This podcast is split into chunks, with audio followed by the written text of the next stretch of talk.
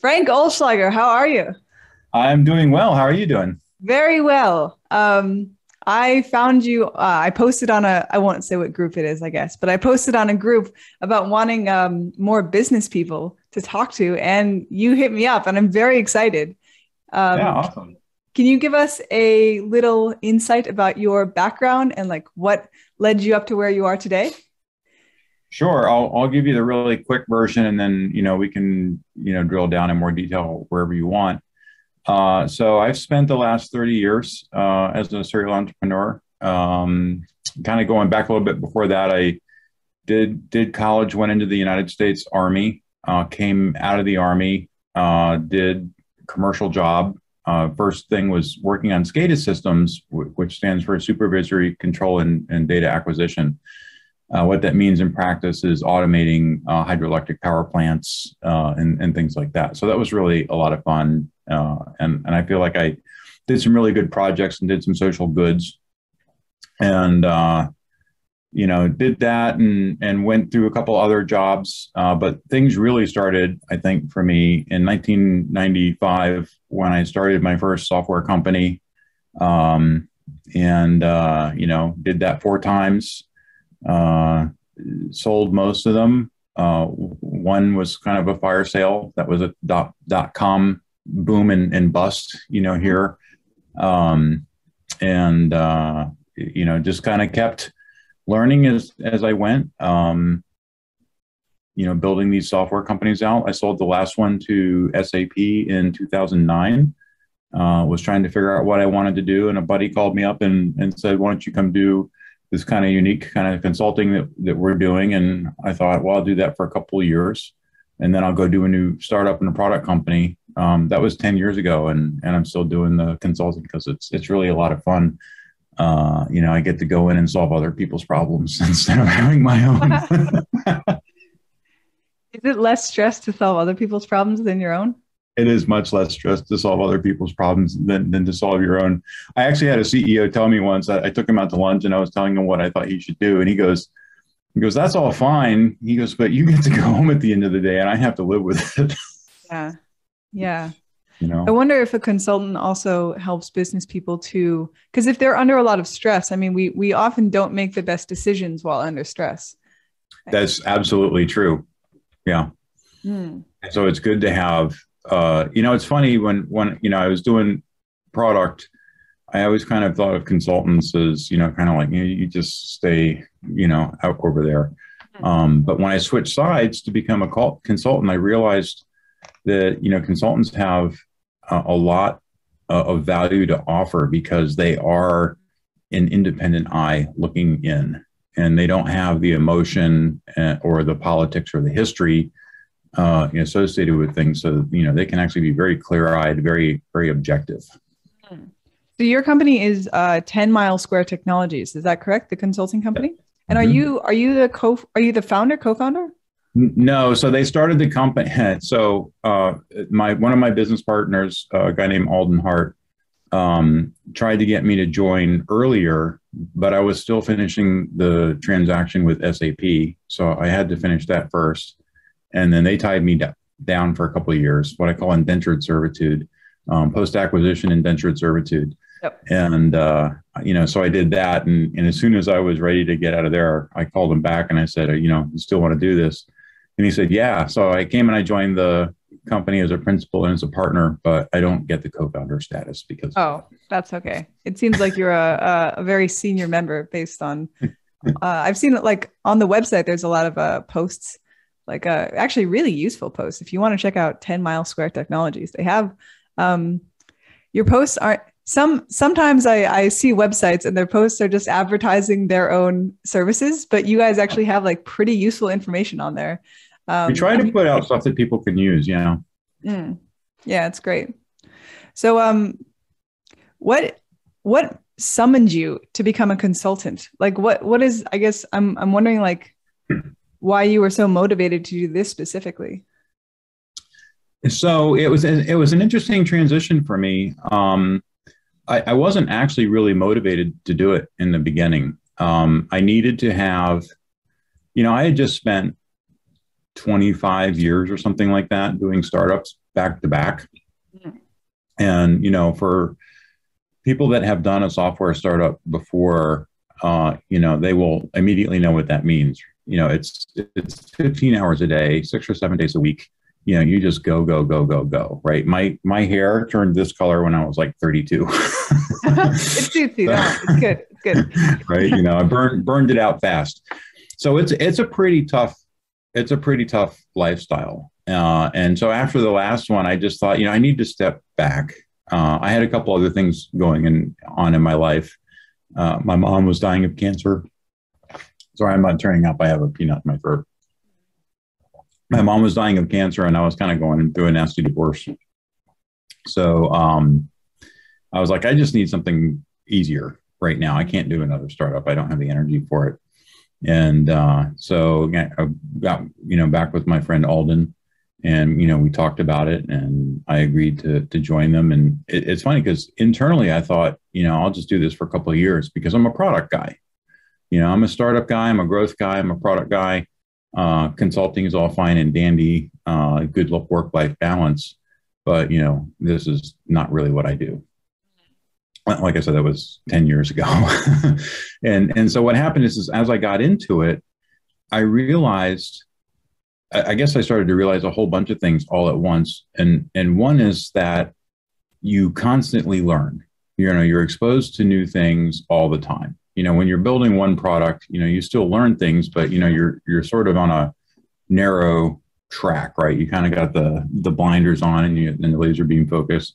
And when you're doing management consulting, you know, and technology management consulting, and and te- even just pure technology consulting, you know, you're exposed to new things all the time, and so you're constantly learning, you're constantly growing, and you're constantly helping people. And that turned out to be a really, really good combination for me. I really, I really like that. Um, uh, you know, I'm sort of an information sponge, and so you know, it just it worked out really well and I, I, don't know how else to what else to say about that. It just seems like a good fit, and you know, here I am still doing it. Um, I've toyed with going out and starting a new company a, a few times here and there, but nothing has had sort of a strong enough emotional magnet uh, for for me to to pull the trigger and, and jump and go do it. Mm. Yeah, technology is like that. You're constantly learning. I'm a, I call myself, I guess, a hobby coder. Like I'm not uh, serious enough about it to get a job and do it for eight hours a day, but you know, it's it's fun sometimes. I do some data stuff, and I just yeah. found that like if if you want a career where you're constantly learning, get into coding because it never stops. Even if you're just focusing on one language, like it's being updated constantly, and you have to you can't really focus on one language most of the time anyway. I mean, you're yeah. um, constantly pairing them up and everything's changing. And uh, so, yeah, with a technology startup, I imagine that you're just going from like one type of technology to a completely different type of technology that you have to relearn. And yeah. in, a, in, in quite a in a matter of time, like in quite a short period of time, I would assume. Yeah, I would. So you know, so at the level that you know, I don't have to like learn a new language or something. I I don't want to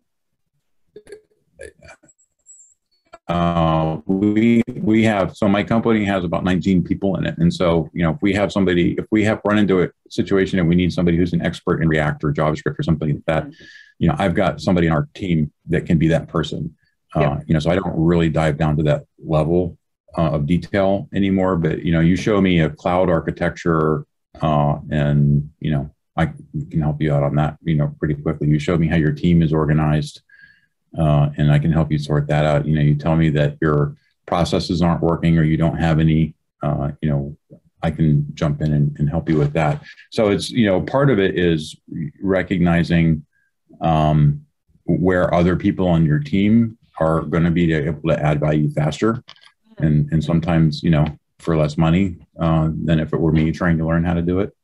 Uh, but we also spend a lot of time in my company. We give everybody 10 days of training days. So you have the ability to, to go and be, you know, expert in, you know, various things. Uh, it's important that we're kind of out there on the front uh, edge of things and we really know what's going on with technology.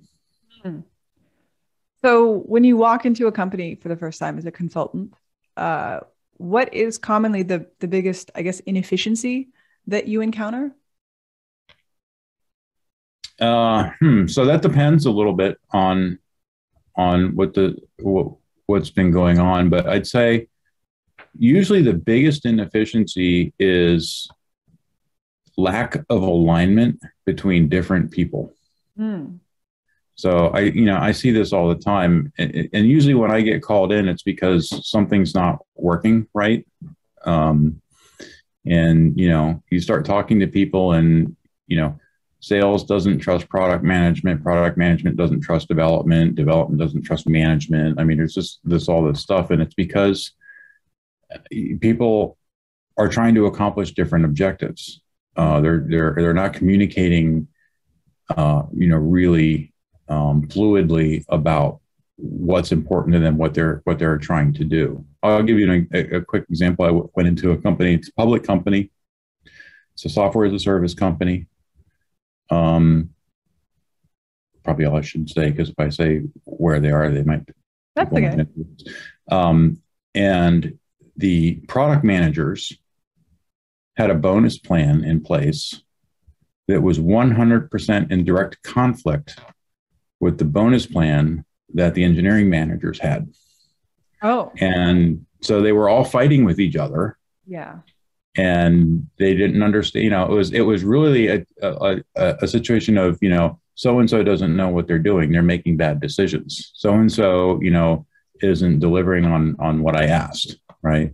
And when you break it down, when I finally, you know, got down to that level with them and figured it out, I was like, well, you know, why don't you guys try to figure out why the other person is acting this way? Right. I couldn't be the person to reveal, you know, the bonus plan to each other because, you know, that's sensitive, you know, management, you know, information. And I tried to get the the management to straighten it out and they were reluctant to address it at the time so i got the people in the room and i said you know why don't you try to try to figure out why the other person is behaving the way they are and i spent about 45 minutes in the room with them mediating maybe leading the conversation in, in certain directions. Uh, and they, they finally figured out uh, that you know they had incentives that were were causing them to behave in this conflicting manner. And so then the next thing was to figure out okay, so how do we align you guys so that, you know, you can both get your bonuses and be on the same team, right? And so, you know, a lot of challenges like that. Um, yeah. Wow. It, it's the thing when you first said that, what, what initially struck me was, uh, I think misalignment is both a corporate issue. So it's an issue uh, for interpersonal uh, organization like organizations that rely on a lot of different people but also like misalignment is one of the issues that I deal with myself as well. like yeah. part of me wants to eat a donut and the other part of me wants to go lift weights. And those are clashing. And I, I, do wonder whether that misalignment was originates. I'm not so I'm not sure about this. I don't want to, you know, put anything out there because I, I don't know if I believe this fully myself, but I, I do wonder if the misalignment starts at the top where the CEO oh. doesn't quite have a clear direction of his pri- like of his priorities, and uh, and maybe it kind of trickles down to uh, and manifests itself in like the engineering team and the sales team having issues or whatever it is. Yeah, no, it 100% starts at the top every single time, right? You can you can all. So it's kind of funny. Uh, actually, I think I wrote a blog on this one too. You ever watch that show with that guy Cesar? Um, that it's called the Dog Whisperer here yeah, in the United I've seen? I've seen okay. like one or two episodes. Okay, so that's all you really need to see it because. They're all the same, and the answer is always that the dog is not doing something wrong. You, as the owner, as the master of the dog, are sending it conflicting and you know uh, un, unclear signals, and so it's it's behaving that way because it's confused mm. and it's your fault that it's confused, right? So it's always the it's always the master's fault. And you know, the Cesar spends the show, you know, tr- training basically training the human uh, on how to interact with their dog properly. Mm. It's the same in software. I've had I've had to take more than one C level person out to lunch and say, you know, you're the problem. and I don't put it like that because nobody reacts well to that. But you know, you, you have to kind of deliver the message that you know you got to change your behavior here a little bit because you know nobody else is is going to get on board while you're while you're doing this, and it comes down to like really really silly stupid stuff. Um, and I'm sure everybody in the technology industry will who, who has ever done a startup will will just you know do one of these when they hear this because they've all lived it before and that's uh, ceo out doing a field trip talking to customers you know talking to partners you know potential investors all the things you know what a ceo should do. And somebody says something to them and the next thing you know they're on the phone with their favorite developer saying oh i've got this big meeting with so and so tomorrow. Can you just put this one feature, you know, on the home screen, you know, uh, so that I can demo it? It doesn't have to work, but you know, I just, you know, and and the next thing you know, you know, there's all this unfinished work. There's buggy stuff, you know, stuff that's, you know, just and the and the and the product starts to kind of bloat a little bit, and and it doesn't really have the focus that it should. Uh, you know, that's never happened before in the real world, right? But you know it, it's it's stuff like that stuff like that happens all the time and it, ceos don't realize what a huge problem that that actually creates uh, for having a quality product that all the customers that have already bought it can can use and having a solid demo so that you know when you know your salespeople are, are doing a demo there's not some random button they've never seen before that doesn't do anything or, or doesn't do what they expect. Yeah. Yeah. That sounds like a huge issue. Um, yeah. But it's common. I see it. I see it all the time. I've lived it. Mm. I've been it. I've done it. You've learned from your mistakes. I've learned. I've learned. So your company, um, I read that you get uh, you help technology companies get their products on market on, on the market is that correct yep okay um no what what does that usually involve so at what stage in their process are they usually out when they call you up so we get so this is the beauty of, of, of what we do we get called in at, at all different stages uh, hmm. sometimes we get called in at the beginning uh, so CTO will call us and say something like, um, "Hey, I've I've got all this data, and you know I'm getting pressure to add machine learning to the product, but nobody on my team really you know knows how to do that or what a machine learning you know data pipeline looks like. Can you guys come in, help engineer that, and then imprint that on my organization?" And and so you know that's right, kind of at the beginning, and so we'll do that. Uh, other times, you know, they'll come in and say, um, you know, we've got this, you know, system that we built 15 years ago, this product that's out on the market, and now it's getting creaky and we need to modernize it, but we need to do that while our current team is is still working on it. You know, how do we do that? And and so, you know, we can come in and and help help do that. Um, Sometimes we get called in after somebody's already tried to do something and it failed, and and then we're trying to to fix it. Um, probably one of the coolest things that we've done is we built a uh, robot uh, for a big company um, that's actually very cool. The, the robot moves around all by itself in an open space and can draw on the floor with one millimeter precision and very complex and intricate shapes. What is its uh, real life use case besides great art? Its, its real life use case was uh, for the creation of precision patterns in flooring. So think about like when you walk into fancy lobbies and you know there's there's like like some kind of inlay with like their logo, you know, cut into the floor with different colored tiles and and stuff like that. Wow. Yeah. That's awesome. So that was uh, that was like an R and D project that we did for that hmm. company. You guys, I so that's interesting because I thought for some reason I got the impression that you were just doing SaaS, but you're actually doing physical hardware as well, we're, which is so yeah. So we're full stack and we're we're full stack and we're full life cycle. We we have 3D motion control. So 3D printing is catching on Um, and there's a whole class of like consumer grade 3D printers that cost, you know, less than a thousand dollars. Hmm. Um, probably about 40% or those ish um, have either software or hardware that we wrote. Um, and wow. And, do you, can I ask, do you have IP on, do you have like IP on that? Do you get uh, revenue from? Um, so we, we, we don't, it's actually, it's actually funny. The, the, the patent laws here, we actually, our name are, are on a patent for some of our, our clients, but we always do our work for hire. So we do not get any money from that.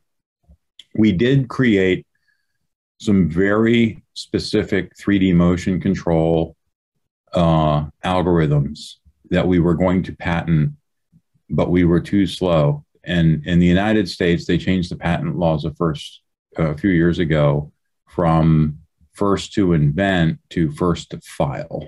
Oh. So even even though we had invented this because we didn't file the patent quickly, somebody else filed a patent that was too close to to ours for us to be able to to file it, right? So, you know, we lost out on that on that opportunity.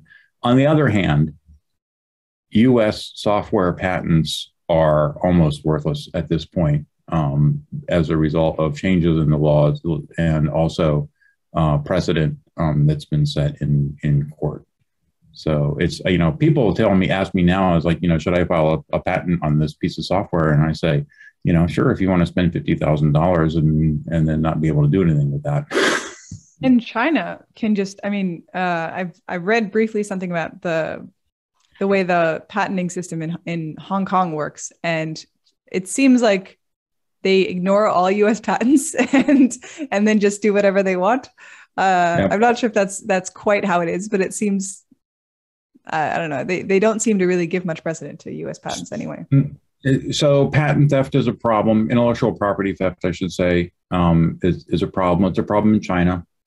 Um, we talk about it a lot about China, um, but you know it's a problem in in other places too. It's just that we don't have a common reciprocal legal framework with countries like China to mutually enforce international patents, right? And and the end result of that is that yeah, you know, companies in in China will steal your patents and you know do stuff all the time.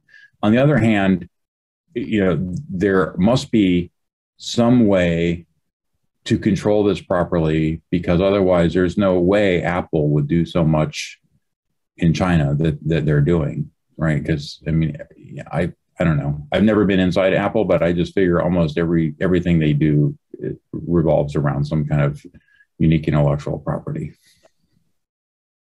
Now I want to go back to staffing for a second because um, this question keeps popping into my mind and it's it's not leaving me alone. So you mentioned a little earlier that um, I also want to see you write an article with the headline "Employees are like dogs" because I thought I think that would be excellent. But uh, like no, I would never write. I would never. I would never never write no, that. No. It would it would be terrible. It would be you would probably get a lot of traction from it, and it wouldn't be the good kind of traction. But yeah, I, I think the way I wrote the blog just about the dog whisperer was was probably as close as I'm ever going to come to that. Because otherwise, the the headline uh, would be. Uh, I guess it would be uh, managers shouldn't have pets. That's a good one. I like that.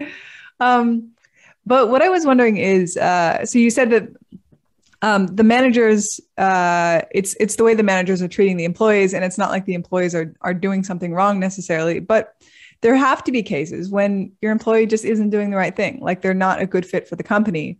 And no. um, how often do you see companies where they should just be firing employees that they're not firing? So unfortunately, I, I see it more often than than not. But I'm gonna I'm gonna change the the nature of your question a little bit because it's not necessarily that somebody should be fired, although there are cases of that. But it's more the case of somebody is in the wrong job. They're in the wrong role. They've been given the wrong responsibility.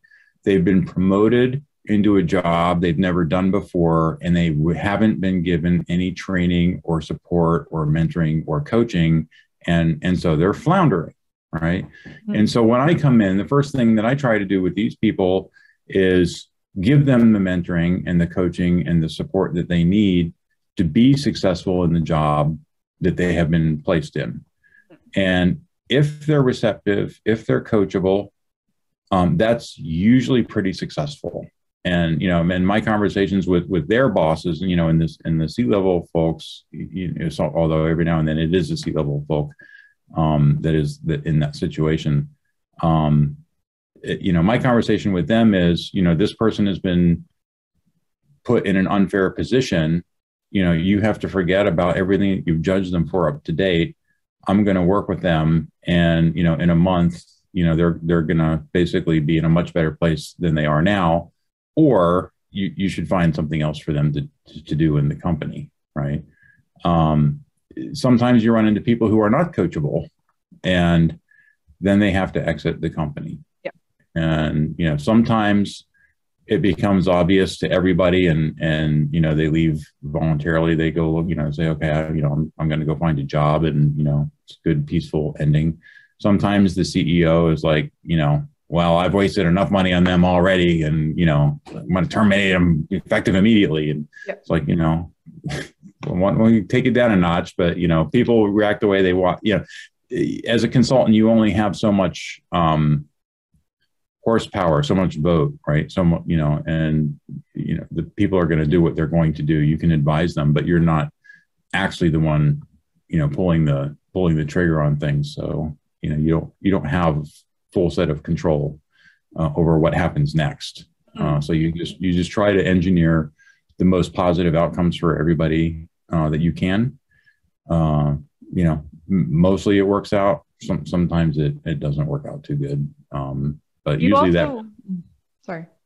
I was going to say usually when it doesn't work out, um, it's because the person wasn't wasn't willing to go for the ride and was going to get left behind anyway. Yeah.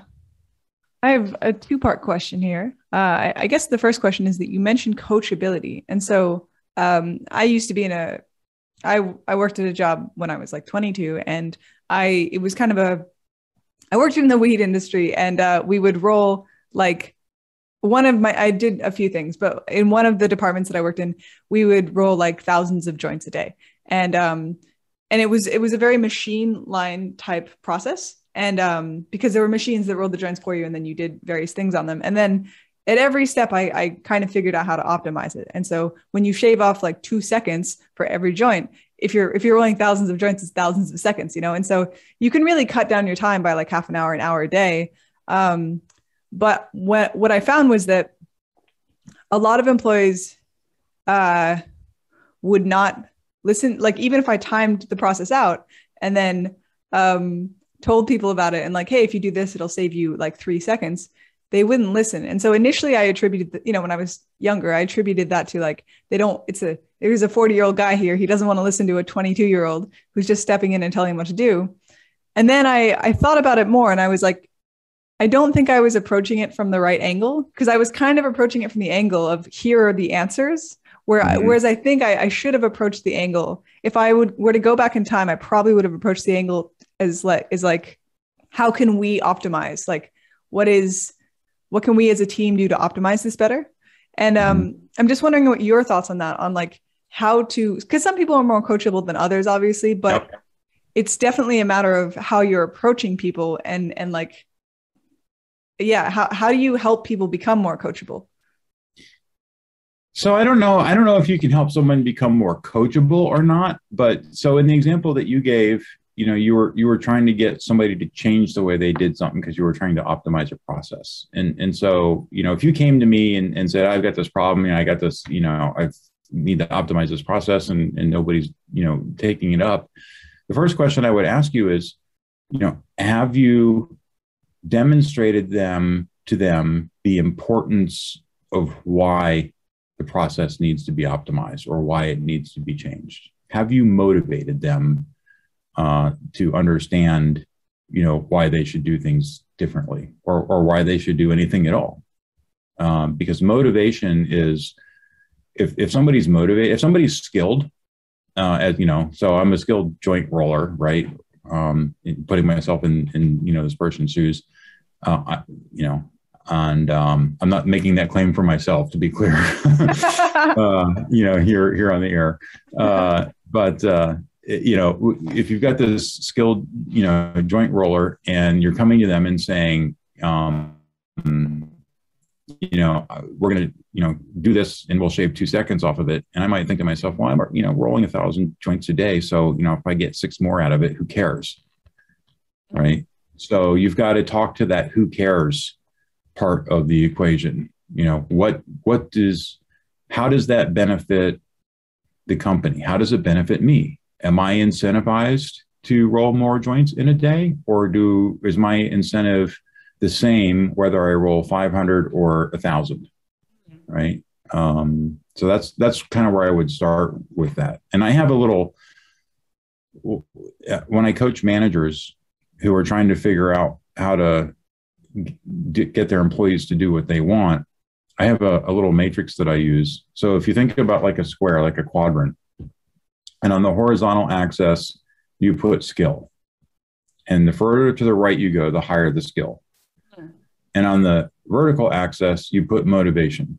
Hmm. And so the higher up you go, the higher they're motivated. And then you kind of make that into four quadrants. Hmm. And down here, you have low skill and low motivation. The way you manage that person is very different than this one over here, which is high skill and high motivation. Right. And then over here, of course, you've got uh, low skill, high motivation. This is somebody who wants to learn how to do it right? And so the way you interact with them is is unique. And then over here you've got uh, high skill, low motivation.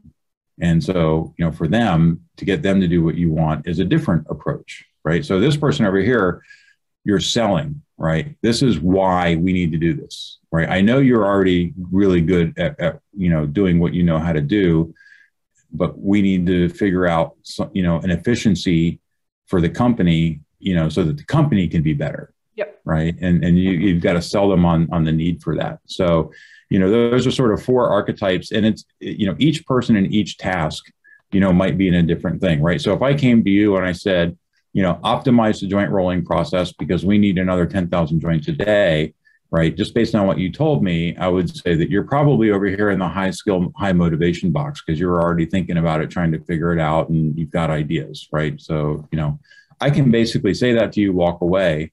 And when I come back, you know, a day later or a week later, I, I know that you will have worked on it and, you know, maybe come up with, with some solutions. Uh, so I don't have to really micromanage you. This person, low motivation, low skill. Well, first of all, you have to ask yourself why you're giving them that, that task, right? Um, because that's probably not going to work out really well. But now let's say if I came back to you and said, Hey, I need you to go find us a new source of paper.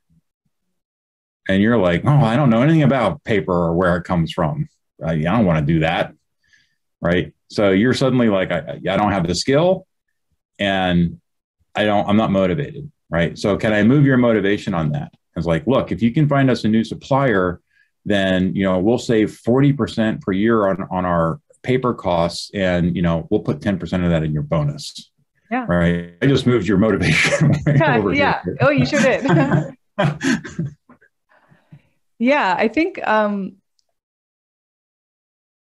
uh this was this was a few years ago and i think the company's uh, different now but um i think one of the issues was that i don't know if employees saw a lot of room to grow especially some employees um, mm-hmm. and there certainly wasn't a sort of monetary incentive for doing better.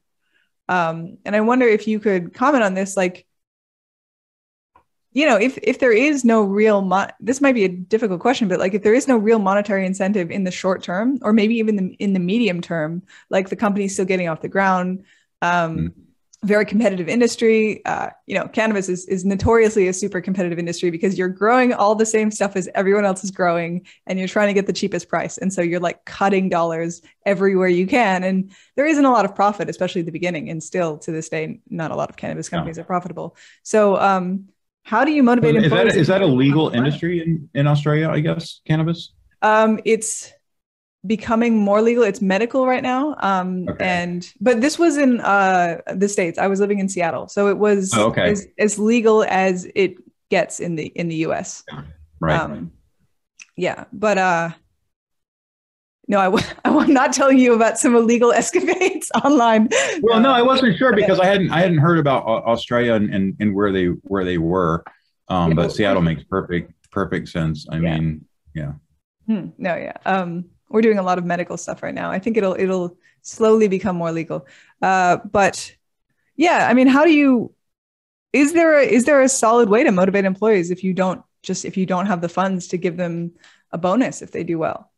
So yeah, financials are are only one way to motivate people, and you know it comes down to you know good leaders, good managers spend time to get to know who the people on their team are right? Which i understand could be hard if you've got you know 500 you know manufacturing employees you know working under you. So you've got to kind of do do what you can there. So it's you got to adapt to different environments. But you know in a in a small company in a, in a technology company you know most people know at least all their second level second direct level direct reports um, you know if not everybody in the company altogether. And so you've got to take the, the time and get to know people a little bit and, and, what motivates them. So software engineers sometimes you know you can motivate them just with the challenge of a problem. Hmm. right? You know say hey you know we're going to set out to do this thing. We don't think it's ever been done before um, you know you're our brightest mind on it. Uh, you know we, we you know you're our brightest mind for this kind of thing. We want to put you on it. Uh, you know we work on it right? And a lot of engineers will will take a challenge because they like to solve problems. Um, you know different people are motivated you know by different things. Um, you know it, it, there's there's intellectual challenges there's there's social challenges. So something that they do in um, a lot of sales teams in commodity uh, type selling environments. So you know think electronics cars you know things like that is they have contests right? Uh, and you can do this in manufacturing too and, and, and they do do this in, in manufacturing and that's you gamify it. And you put up big boards and and you show you know who has made the most zero defect you know joints or you know who has sold the most cars or you know who created the most you know uh, upgraded you know sales right you know so in the you know in the front end in the retail environment you know customer walks in and says you know hey i need a couple pre-rolls and the person says oh that's great you know how about a bag of gummies with that right you know you just added 30% you know to the ticket um yeah you know and so you can you can you're going to motivate people in different ways financials isn't always even the best right? Um, in fact, once people get to a certain level in in Maslow's pyramid, uh, more money means very little, mm. and and it's other things: social belonging, peer standing. Um, these things become much more important. So you know, if you have somebody who you're already paying, you know, hundred plus thousand dollars a year, you know, an extra $2,000 might not be that meaningful to them. But a public shout out that, you know, they made, you know, a significant contribution to the product that made all the difference for the ability to sell it successfully in the market. Huge. That's like a year's worth of loyalty right there. yeah, absolutely. And um, I, I have found as well that uh, it seems as if companies that reward the people under them. So like if you're you know if you're a manager or whatever and your employee does really well, um, then if you're if you're the one who says like oh my employee just killed it today they just did something amazing like that not only helps the employee but also it helps i think the rest of the crew like when i was i was kind of managing teams and I would tell my HR manager like, "Oh, my employee did really well today. They they they were just doing, you know, they they came with this new idea and it saved us money." And then suddenly the HR director is getting good news from your department when all the other departments are giving her bad news. And uh-huh. like it's just uh, she she might even just associate you know you with the with positivity and and like yeah, yeah good fortune rather than but yeah it, and, and, and a well-running organization right and and that's important too because then when you know the next economic downturn comes and the ceo sits down and says oh the board just told me we've got to get rid of 15 people. The hr person is going to be like well don't touch don't touch this team over here man because they're performing. They're they're they're carrying the company right now. And that may or may not be true but that's the perception. Um, so you mentioned that uh, you should get to know your employees and and kind of get to know their motivation systems. Now I know in the military, uh, they seem to do uh, in some branches of the military. I'm not sure about all, but they seem to do something where they'll have uh, one guy managing like five or six different guys under him, and then they'll each manage five or six people under them. Do you think that's and then you know so on and so forth, and so you don't have one guy managing a hundred people directly. Um, do you do you think that's kind of the best yeah, way? Yeah, you can't do that. I mean, yeah. I, I, I, so it's interesting. Um, so the military is very, very hierarchical, um, but the the American military operates in this weird uh, nexus of command and control and and networks, right? Um, and so you've got you know a very formal chain of command, but when our military is out in the field operating it's the team on the ground that is in control of this situation. Uh, and and there was one general that, that put it really I can't remember his name unfortunately, um, but he put it really well. Is and, and it goes um, in command but out of control. Mm. And and so I think that's that's a really important concept um, especially in larger teams, because you can't. You there's just there's no way that you can control 100 people, right? You can't. I mean, I don't know. I I couldn't anyway, right? It's just it's too much. It's too much to keep up with, right? But you, but you need to have a plan. You need to set the direction, and you need to be able to communicate that really clearly. But then you should get out of the way right? Or or be there to clear you know goals and obstacles. Um, you know if if i'm in there telling individual developers you know how to change their code then there's something very very wrong with with that situation right? You know i, I should be talking about you know here's our standard for for delivery. Hmm. mm-hmm. right? I want to go back to something. So before you mentioned that there were uh, there was like four quadrants of employees. So low motivation, low skill, uh, low motivation, high skill, high skill, high motivation, and high motivation, low skill. Uh, can you give us a brief rundown of how to treat each of those employees and how to motivate them? I, I can, and and in fact, there's a blog post on our website about it too. um, but uh, so with I'll start at the bottom left. Low low motivation, low skill employee. So the first thing is if you're giving a task to somebody and and that combination of that task and that person, right? Because each each task you have to evaluate this, right? You know, so I could give you one task and you could be high skill, high motivation. I give you another task, you could be you know high skill, low motivation, or, or any one of the other ones, right? And and I would have to work.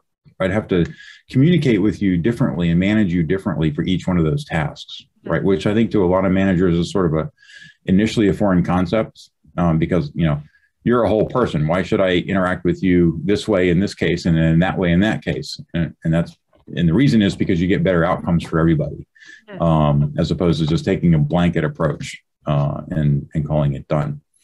So uh, low motivation, low skill. The first thing you have to do is ask yourself is why are you giving this task to this person, right? Do, do you have any other option available? Because this is really your your worst possible choice.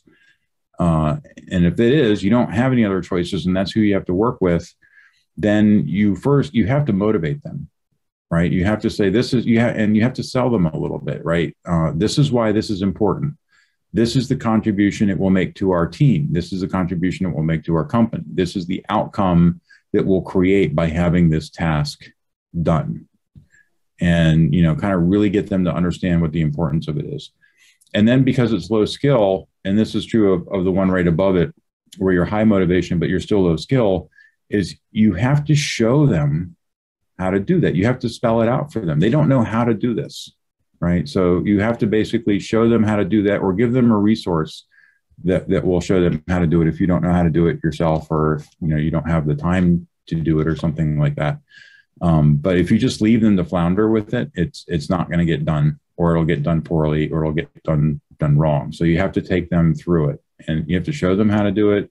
You have to be there or have a resource there for them to check in. You have to check in with them every day or two um, and and check on the progress and and guide them in the right direction. And it sounds a little bit like micromanaging and, and it is a little bit but you're not in the negative sense you're helping the person grow a new skill and so you're hands-on with them to help them to, to grow that new skill right?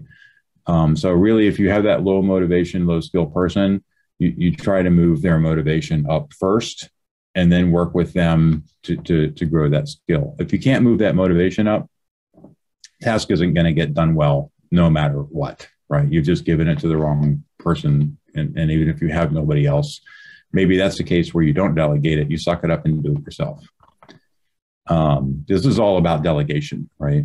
It's, really what we're talking about. Uh, and I just sort of covered the the high skill, low motivation, or I mean the um, high motivation, low skill scenario where I, I am eager to do it. I want to learn how to do it, but I don't know how to do it. You know, you don't really have to motivate me. Um, you know, yes, I still want to know why it's important for the company, but you don't have to do as much of a sales job on me. It's just like, you know, here's the thing. This is why we need to do it. Um, here's your resources I'll check in with you and make sure you have the, the help you need. Um, you know, let's get this done inside, you know, the next three days or four days. Do you think we can, you know, is that possible? That's and, high skill, high motivation. Yeah, that's that, yeah. that's low low skill, high motivation. Oh, low skill, high motivation. Okay. Yeah, low skill, right? Because because you're checking in with them like every day. Mm-hmm. You know, here's here's what you need to do. Here's what I need you to do. First step, do the first step, come back, show me, we'll review it, right? And then go do the second step, right? Um, and you basically walk them walk them through it step by step so that they can onboard the the skill. Okay. Yeah. Yeah. All right. So then over on the um, other bottom right part, um, you know, we've got the uh, high skill, uh, low motivation.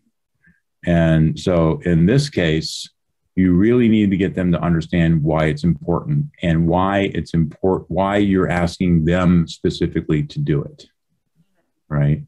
Um, because they might think, you know what, I'm a senior architect. Why do you want me to review this junior person's code? I mean, that's like way below me. Why would I? Why would I want to do that, right?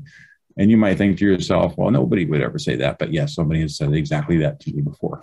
Um, and so you have to motivate them on it, and how you motivate them again depends on on you know what you know of that person uh, and and how they will be what intrinsically will will motivate them, right? And you know, maybe it's somebody before that said, you know, I really want to move on to the management track, and so you can say, okay, look, you know, mentoring junior programmers is the first skill that you really need to onboard if you want to move into management. So I'm giving you this opportunity to work with this person and start by reviewing their code and make them a better programmer right? And they're like, oh, okay, so this is how I move to manager. Now I've just motivated that that person with this task that they just thought was below them a minute ago. Right. So Jocko Willink's book, um, he's got a couple, I forget which one it's from, uh, from, but he talks about leadership a lot. And he says that low motivation, high skill employees can often be motivated. Uh, sometimes they're they're just not given enough um, leadership. And so yeah, because uh, initially people would say, "Oh, this guy's low skill, oh, high skill, low motivation. We should kick him off the team because he's not performing." But uh, another side of that coin, if you find the you know the right sort of person for this, is like, "Oh no, actually, put him in a leadership position where other people are looking up to him, and his reputation is now at stake, and so he needs to like he needs more challenge, maybe." But I guess that's maybe in in your words. I think you guys it's interesting. I, I, don't know if you've read his books, but you're mentioning a lot of his tactics actually. So it's a lot of the same leadership tactics. But um, in this case, it might just be that this guy isn't challenged enough. So he doesn't have enough intellectual challenge, and yeah. he's just not. He's just bored, or or something like that. He doesn't feel respected. Yeah, okay. that's that's very possible. Yeah.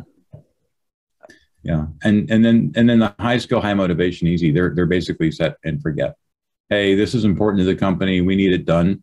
When when when will you have it done? Right? Friday. Okay, great. I'll check in with you Friday.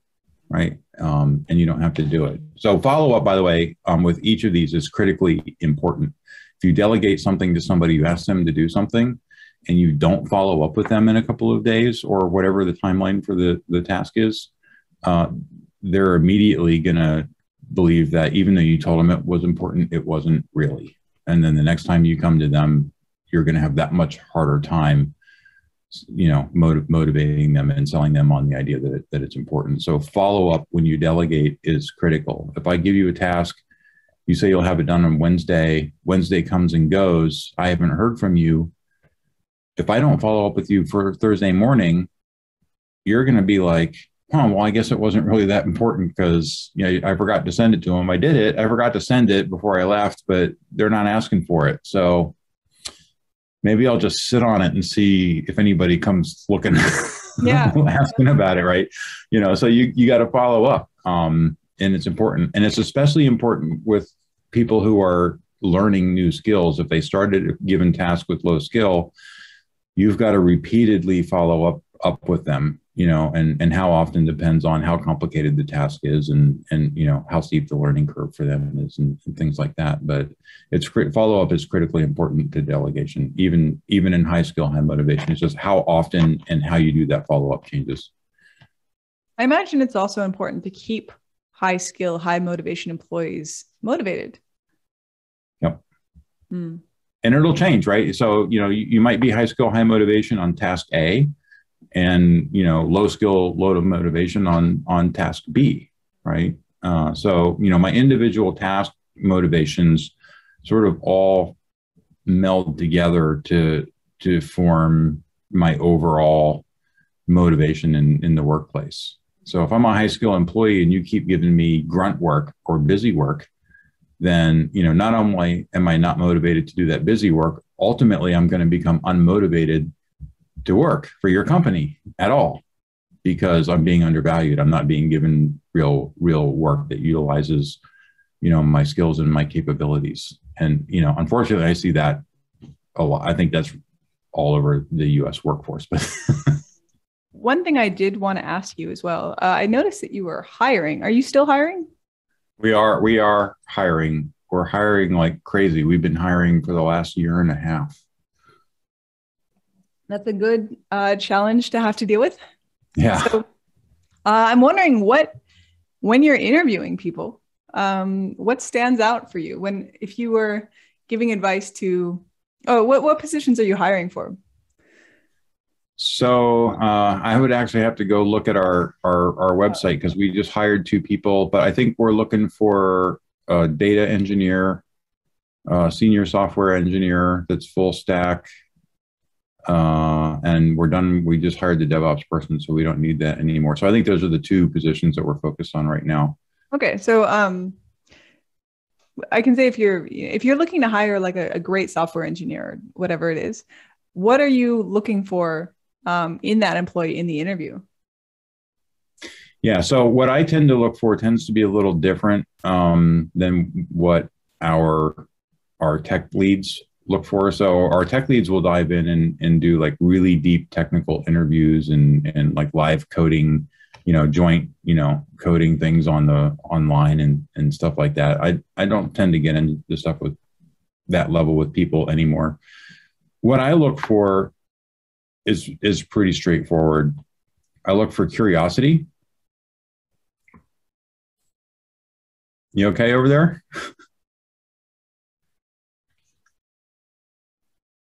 did this really great thing where I drink and then I inhaled the liquid that I was drinking.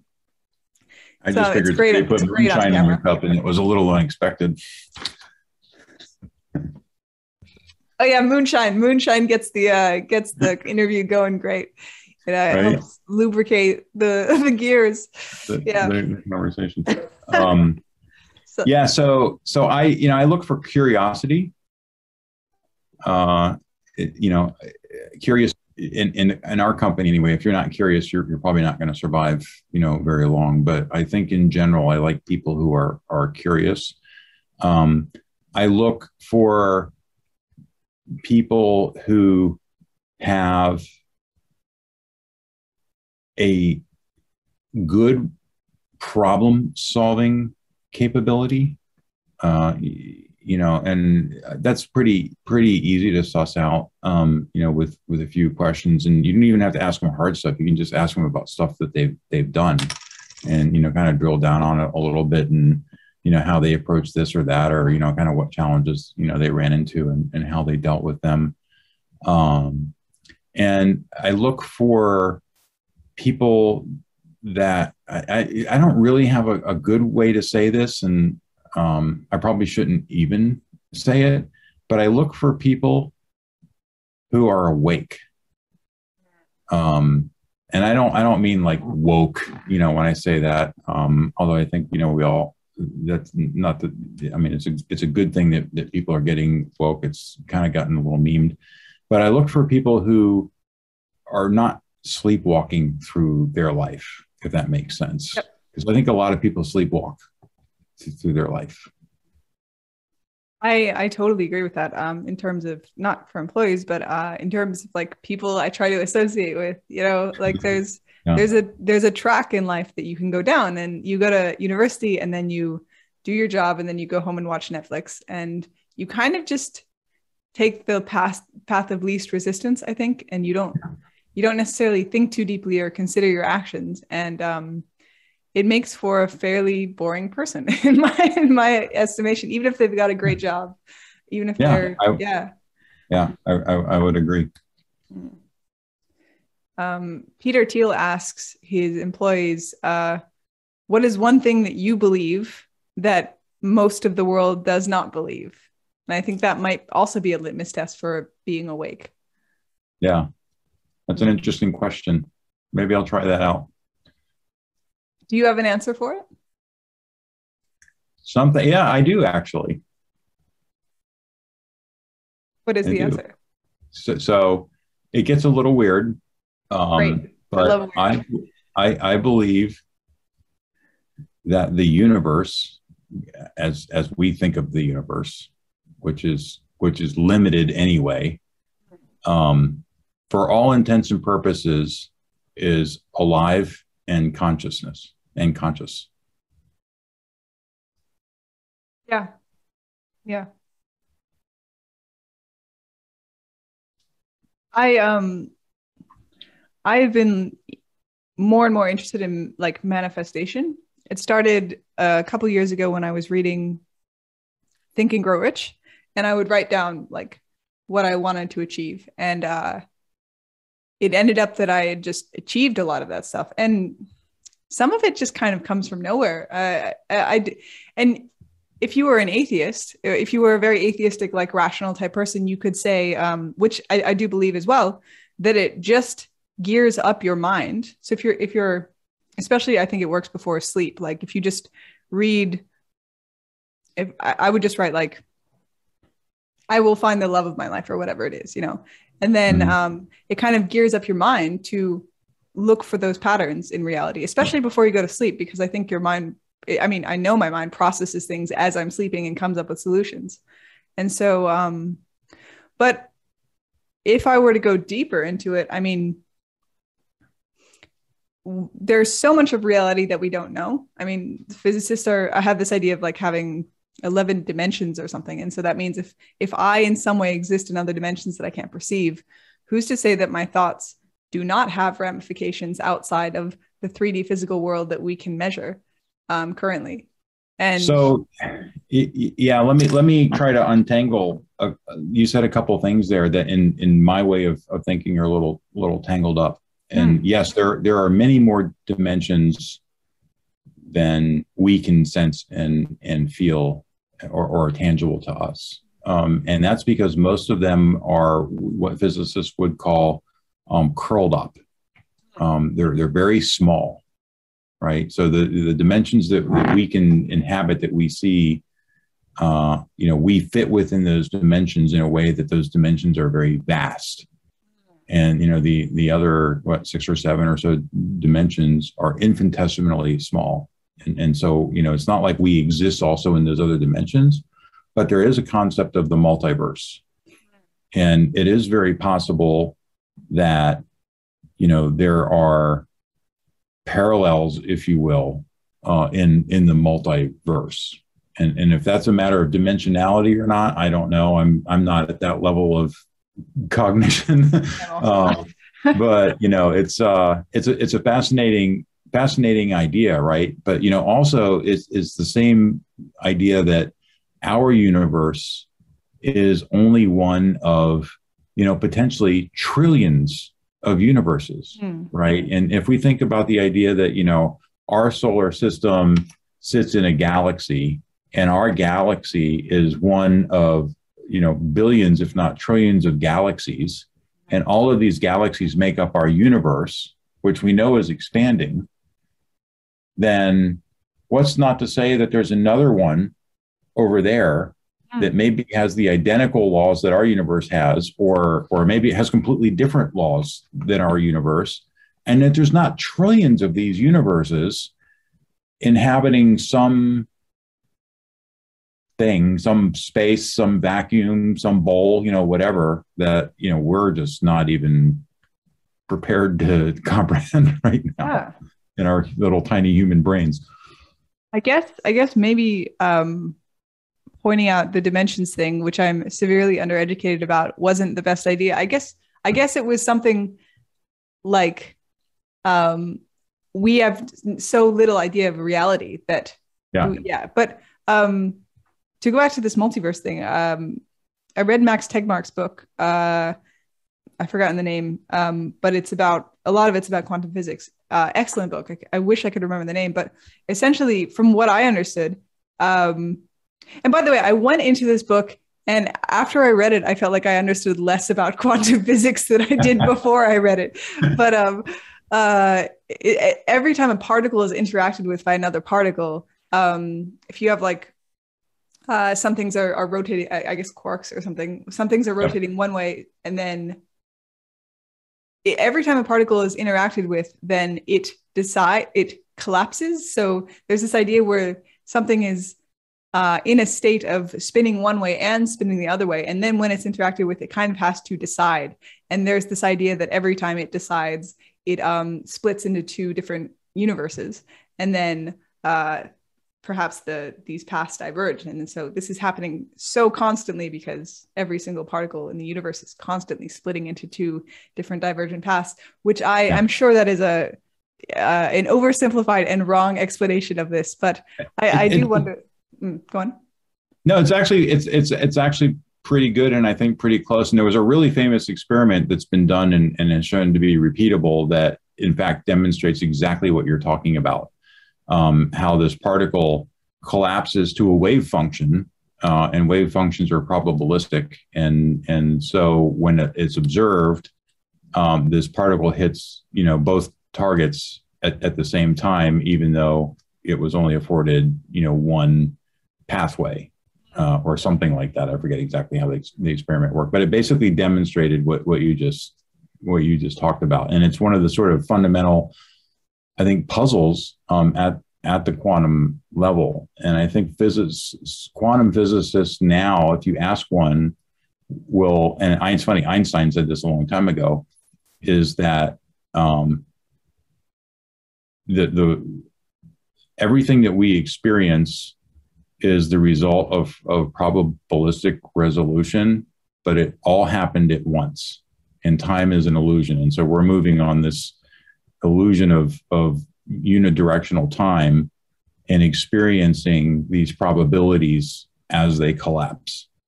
Uh, and we're all doing it in a very unique, individualistic way, right? So, how I experience an event and how you experience an event could be completely different, even though we were both at the at the same event, sort of at a macro level, right? And and so that's happening all the way way down at, at the at the quantum level. And it's not until we observe it that it it manifests uh, and you know becomes the reality that we lived. I want to go back for a second. Um, I thought this was going to be about entrepreneurship, by the way. well, you know, about whatever it's about. uh, um, I I want to go back to what you said before about the universe being alive. Have you had an experience of, of the universe being alive? so I, I spent and I still I still meditate, but I, I not as much as I, I used to do. I, I got really into um, transcendental uh, meditations and Zen meditation for a while, and when you do that, you you get to a place where you can be very still. Like you can really still your mind, you can really quiet your mind, and you can really inhabit your body and, instead of your head. And when you do that and you get to that place of stillness, there is a presence.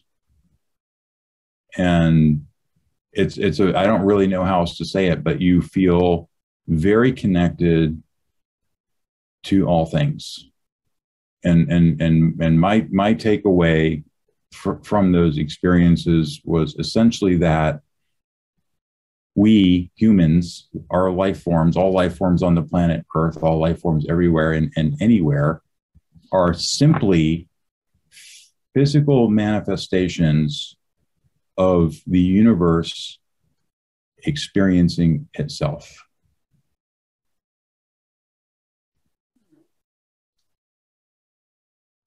Yeah, I can agree on that. So most people freak out and walk away when I say things like that, but no, that seems perfectly reasonable to me.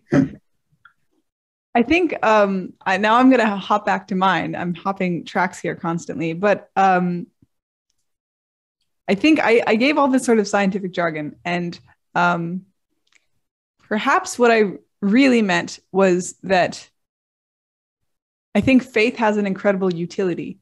Um, that uh, is kind of irreplaceable without it. And so I think one of the reasons why religion and spirituality is so important to people is because it gives us faith that things will work out as we want them to. Like if I'm manifesting um, money, for instance, and then mm-hmm. I immediately my mind has all these ideas about like, oh, you can't get it because like you, you know, what if you like try to get money and then you quit your job and then you like lose you know you go in debt or whatever? And like or you have so much debt how would you ever get out of this hole you know and and and then you feel all these constricting feelings and you feel like you can't make it. But if you can somehow kind of surpass like override that with mm-hmm. with or without kind of a spiritual guide um and just focus on like i am going to get this. And it's already happened in a way. Like there's this talking head song and one of the lyrics is, The future is certain, give us time to work it out. And I really like that line because it's like, oh, it's already happened in a way. I time will just figure it out for me. Um, and I will figure it out. It's not like I'm just gonna try to manifest lottery tickets. Like I don't think that's how it works. But right, uh, yeah, I, I I do think that that's been very helpful for me. And I I wonder if you do have the same experience with like when you went into these business ventures, like I wonder if you had that same attitude of like just kind of certainty that it was going to work out, or did you, yeah, how did? So you have to be an eternal optimist to be an entrepreneur. Um, if, if you're not an optimist, don't start a company um, because it's going to be really hard. you have to believe. I mean, you have to believe in yourself. You have to believe in the vision. You have to believe in, in what you're doing. I can't tell you how many times I sat up at two o'clock in the morning on on Friday. It was you know starting probably ten o'clock Thursday night, grinding through the night, trying to figure out how I was going to make payroll the next morning. Um, you know, it's you, and if you don't, if you're a pessimist, you know, if you don't believe in what you're doing, if you don't believe in yourself, you don't, you know, it, it's just you're going to give up, right? Or or you're going to crash and burn uh, or you know lots of things that are not good outcomes for for anybody. So yeah yeah you know you go into things believing believing uh, in yourself and other things like that. That doesn't mean you don't have times of, of self-doubt. Um, but i'll tell you when i when i started my first company i didn't have any of the philosophy any of the experience that i have now. And i literally just bulldogged my way through it I mean, you just, right, you know, you just burn, burn, burn, uh, and you, you just pull out all the stops and, and, and do what needs to be done. Um, but, you know, it's, it's interesting, you know, like the whole concept of, and I, I'll, I'll be honest with you, I struggle a little bit with the concept of, of manifesting, but mostly because of that book, The Secret, um, which I, which I think is, have you not heard of that? I haven't read it. Yeah. Yeah. Don't, don't, don't read it. um, it, it, it's, it does, it does people a dis, it takes some, it takes some valid ideas and it casts them in a very materialistic way uh, and basically convinces it, the, I, the goal of the book, I think, is essentially to convince you if you tape a million dollar bill to your your TV monitor that you know money will start arriving in the mail. Yep, um, yeah. And it's just that's not how it works.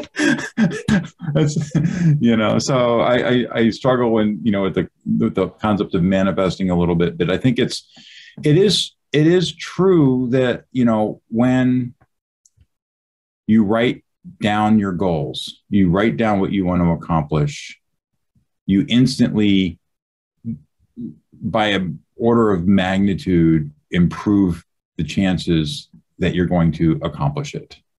And there's all kinds of things in that you know you, mentioned atheists before will say well you know that's just psychology but you know there is a psychology aspect to it right? You know there's there's also a clarity aspect to it because once you start writing down your goal if you're you know doing it if you're really writing it down you start thinking about it you start refining it you start planning on how you're going to get it right you know on how you're going to get there and and it's self-activating uh, and then you start talking to people about it and sure, there will be the people that are like, "Oh, you're wasting your time. Don't do that." You know, ten other companies tried that already, or you know, you know, who are you to do that? So there's this woman on LinkedIn right now, Stephanie Stuckey. I don't know if you've uh, seen her at all. Uh, she, are you familiar with Stuckey's, the old road trip gas station pecan log roll store that was here in in the U.S. now?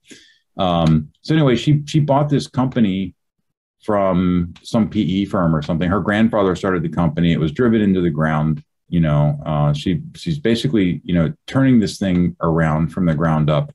She's put it out on social media what she's doing, and out of the and right right in the public view, people are coming out of the woodwork to help her resuscitate this old junk food kitsch store brand. You know stephanie if you watch this i'm sorry to say that like that but that's you know and it's it's being very successful like she's turning this company around and people are coming out of the woodwork to support her and and to help her. Like some of it's emotional support but you know people are buying you know the products. People are offering to help in other ways you know. I, i've seen people talk about you know you know how can i invest in this? I mean mm-hmm. it's so when you put the, the whole point of that is when you start talking to other people about what you want to accomplish, there will be as many, if not more, people that come literally out of the blue, out of nowhere, to help you, as as there are naysayers or people that tell you don't do it, you can't do it, you shouldn't do it, you know. Um, and so it's really kind of amazing, and and I think that gets into the whole you know thing about you know manifesting too which is you've got to put your ideas out for other people to help you. If you keep it inside if you keep it a secret you don't tell anybody then nobody can help you with it right? Yeah. Yeah absolutely. It's um she could i don't know how she's marketing it but it seems to me like she could sell a dream almost. Like she she kind of owns this piece of americana.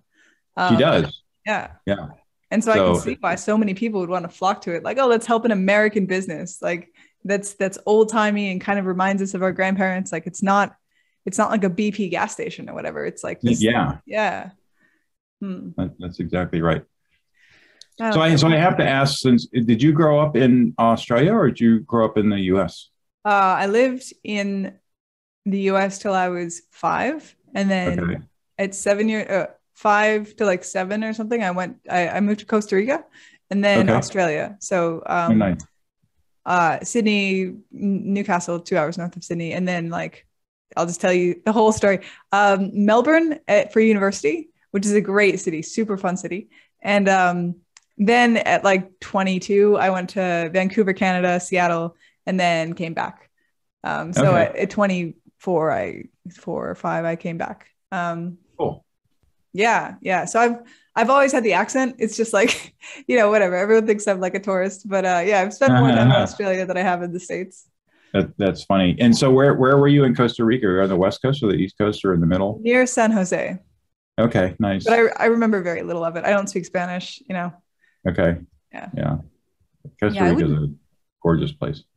Yeah, I remember the wildlife. I saw some really incredible wildlife there, like the jungles and um, yeah, it was it was an interesting place, especially as a kid, because it was also interesting to see at such a young age like the poverty there and um, yeah, how there would be like 10, 10 people living in a shack, like a, a corrugated iron shack, and um, our housekeeper, who we kind of uh, like, you kind of had you you feel like you have to hire housekeepers because you're actually just employing local people and like yeah. we never had a housekeeper since but like you just do it because sh- this lady was uh supported uh, her parents weren't around for some reason and she supported like nine of her siblings on this one wow. income and um and so i think it was good as a kid to get that perspective on life as well yeah mm. no that's cool mm. Yeah and australia is a great country i love it have you been yeah so I've been to Brisbane and I went scuba diving out at Lady Elliot Island, um, which which was really really amazing. Um, and Brisbane is a totally fun city. Uh, absolutely, absolutely loved it there. Yeah, yeah, super warm, like warm water. Oh, like almost all year round. The water is great. Uh, yeah, it's nice. And the scuba diving in Australia is incredible. I've I've only it, been a few is. times, but like, oh my god, it's a different world. And it's a world that humans aren't really supposed to see. it kind of feels like that, right? You're down there seeing stuff and you just know that like, you know, you're you're the only two or three humans or however many people are in your diving group that will ever see this exact moment like you know these four fish you know that nurse shark and this turtle and you know these things you know all right there and and they'll never do that again right you know and and so it's just I don't know. It is. You feel like an interloper, but it is just so.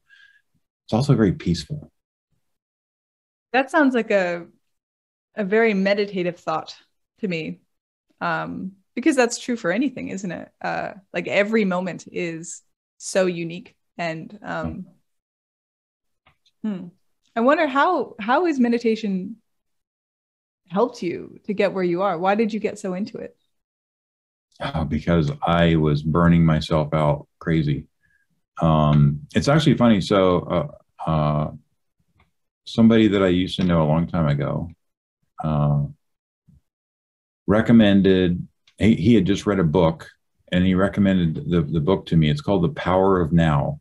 Um, yep. By, yeah, you, are familiar with it. And, uh, and so I read that book and I was just like, well, this is like a completely different way to think. Uh, and I was at a place where I really didn't have anything else to lose. Um, you know, so I gave it a try, and, and that's kind of what got me started um, on the meditation track. But you know, I tend to uh, kind of evolve uh, from you know, if I take some, if I read something, if I learn something um, by reading, I'll try to evolve it. Um, my my partner actually she laughs because uh, I cook that way too. Um, and so the first time I ever make something, you know, maybe I'll use a recipe or at least I'll look at the recipe first. But the joke in our house is um, if I make something and you like it, or if you if I make something and you don't like it, the good news is you'll never have it again. Bad news is if you like it, you'll never have it again. yeah. Yeah because my my recipes tend to just evolve as as you know I, I, guess based on you know mood or whatever but i tend to do that with most things I, I, take ideas i take thoughts i put them into practice and and i evolve them um, and so i got my start with um, the power of now but uh, just kind of moved on from there and and really got into uh, you know the I, I think you know being present is important. That was probably one of the big number one things I, I, I took away from that and kind of changed how I even do things inter, interpersonally. Because how many people do you know that you have a conversation with them Yep. like this, Yeah. right? And every now and then they look up and they're like, uh huh, uh huh, uh huh.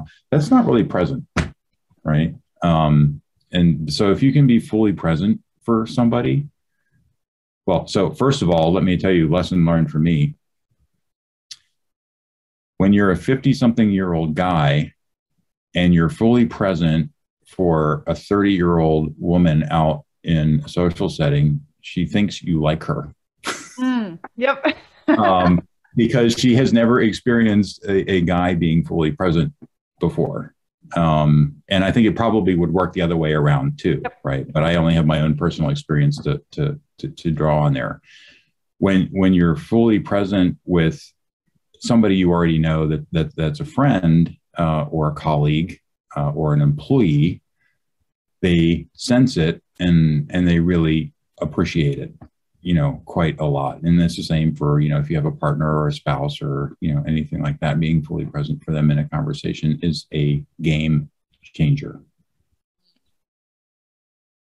Yeah. Um, fully present for me oftentimes means, um, well, if you if you think about how your mind works, you can only really pay attention to one thing at a time, and oftentimes your awareness moves from visual to auditory to like if I'm playing with something like the the, the tactile, and Mhm. um, and so it, it is kind of constantly switching, but we don't notice it because it's it's kind of the default, and so Yeah.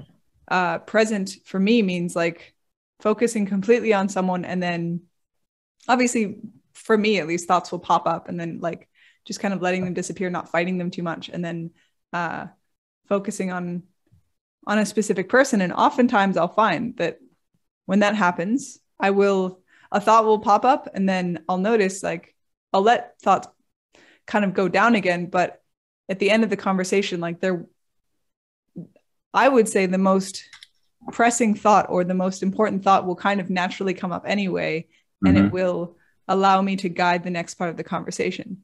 Yeah. Yeah i mean we're always we're always going to have thoughts popping up in our in our head. And so fully being fully present doesn't mean that you have to control those. I like the way that you put it is you let them come up and and fade away and they'll and they'll resurface at, at, at the right time. But you know it's really about not thinking you know when i'm talking to you for example i'm not thinking about changing out the laundry. You know i'm not thinking about my next meeting. I'm not thinking about the conversation that i just had that maybe didn't go the way that i want right? I'm those things and might be out there but those are compartmentalized you know i'm i'm here i'm present for this conversation. And a lot of people don't do that. You know they'll they'll sit there and think about you know whatever is going on in their head um, versus focusing on what the person they're talking to is saying. And here's a really good example of that. You know now that now that the world lives in zoom uh, and everybody's on zoom meetings and they're not in meetings any in in in-person meetings anymore. You get on a zoom call there's eight people on the call nobody has their camera turned on.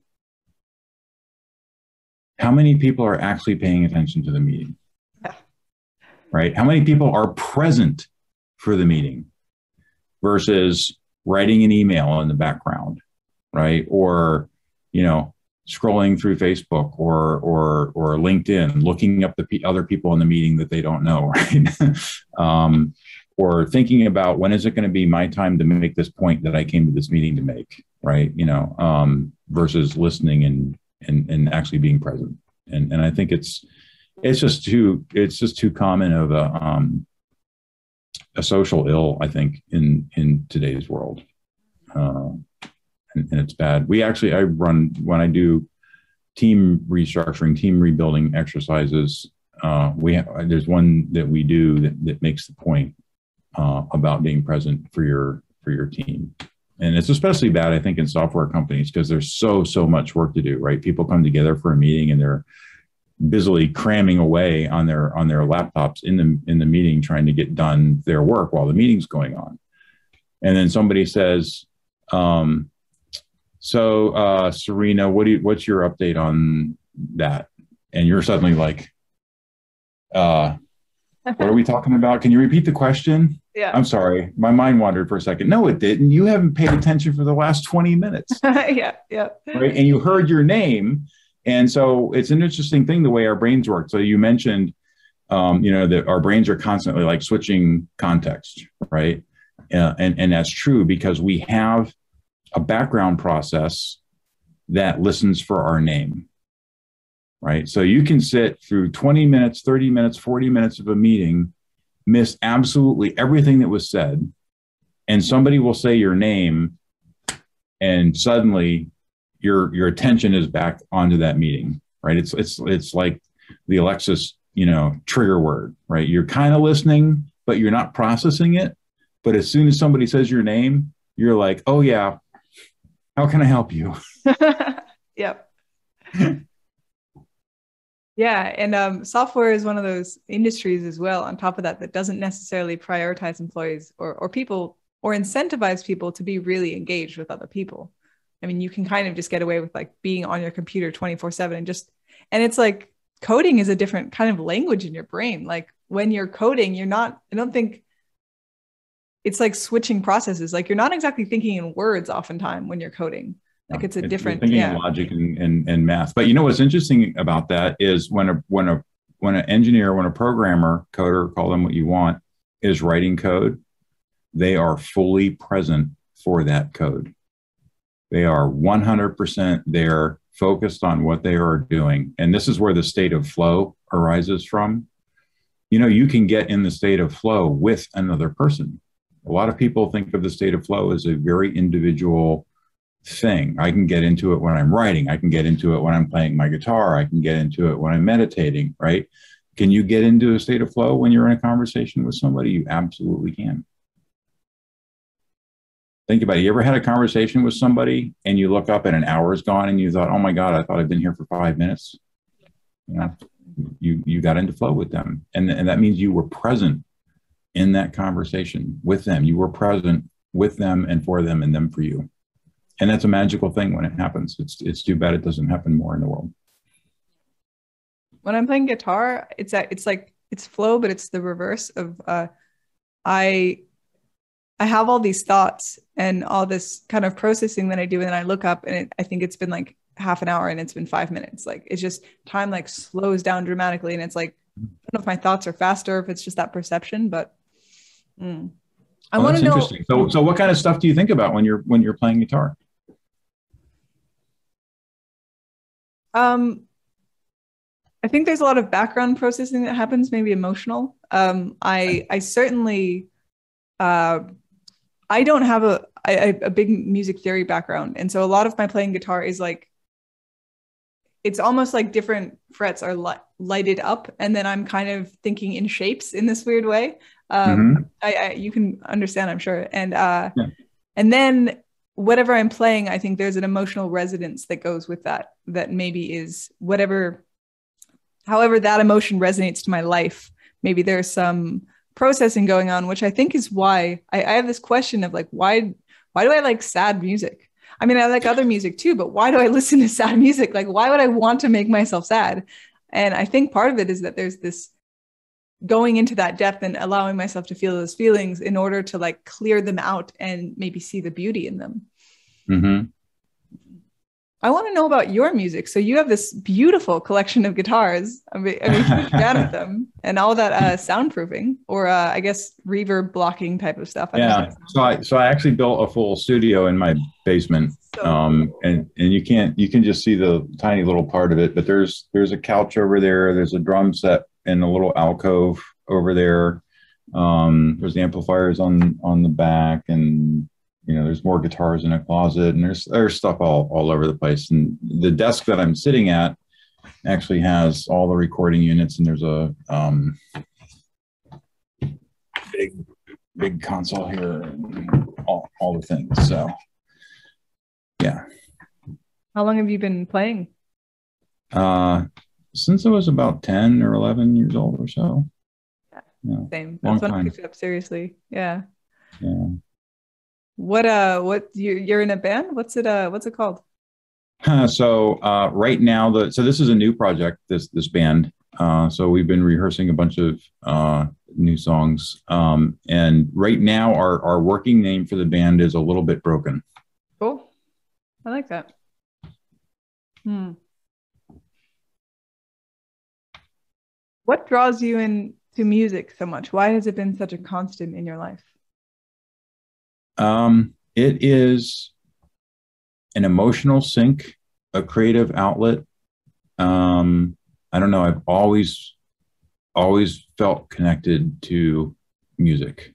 Uh, you know, I was the geek in the, you know, seventh and eighth grade band, played trumpet. I was in the marching band. I was in the concert band. Uh, you know, all all the things that get you punched in the band room in high school. uh, you know, total total nerd. Um, but I didn't care. I mean, and you know, I we had a piano, his old piano in the house, and uh, my mom got me a guitar for Christmas one year, and I just I've just always been attracted to to music. Um, and I can pick up most instruments pretty quickly. So, you know, I can play a lot of different things. Not well, but I can play a lot of different things. yep got to be able to play one thing well. Um, yeah, that's the guitar. I play the guitar very well. Mm.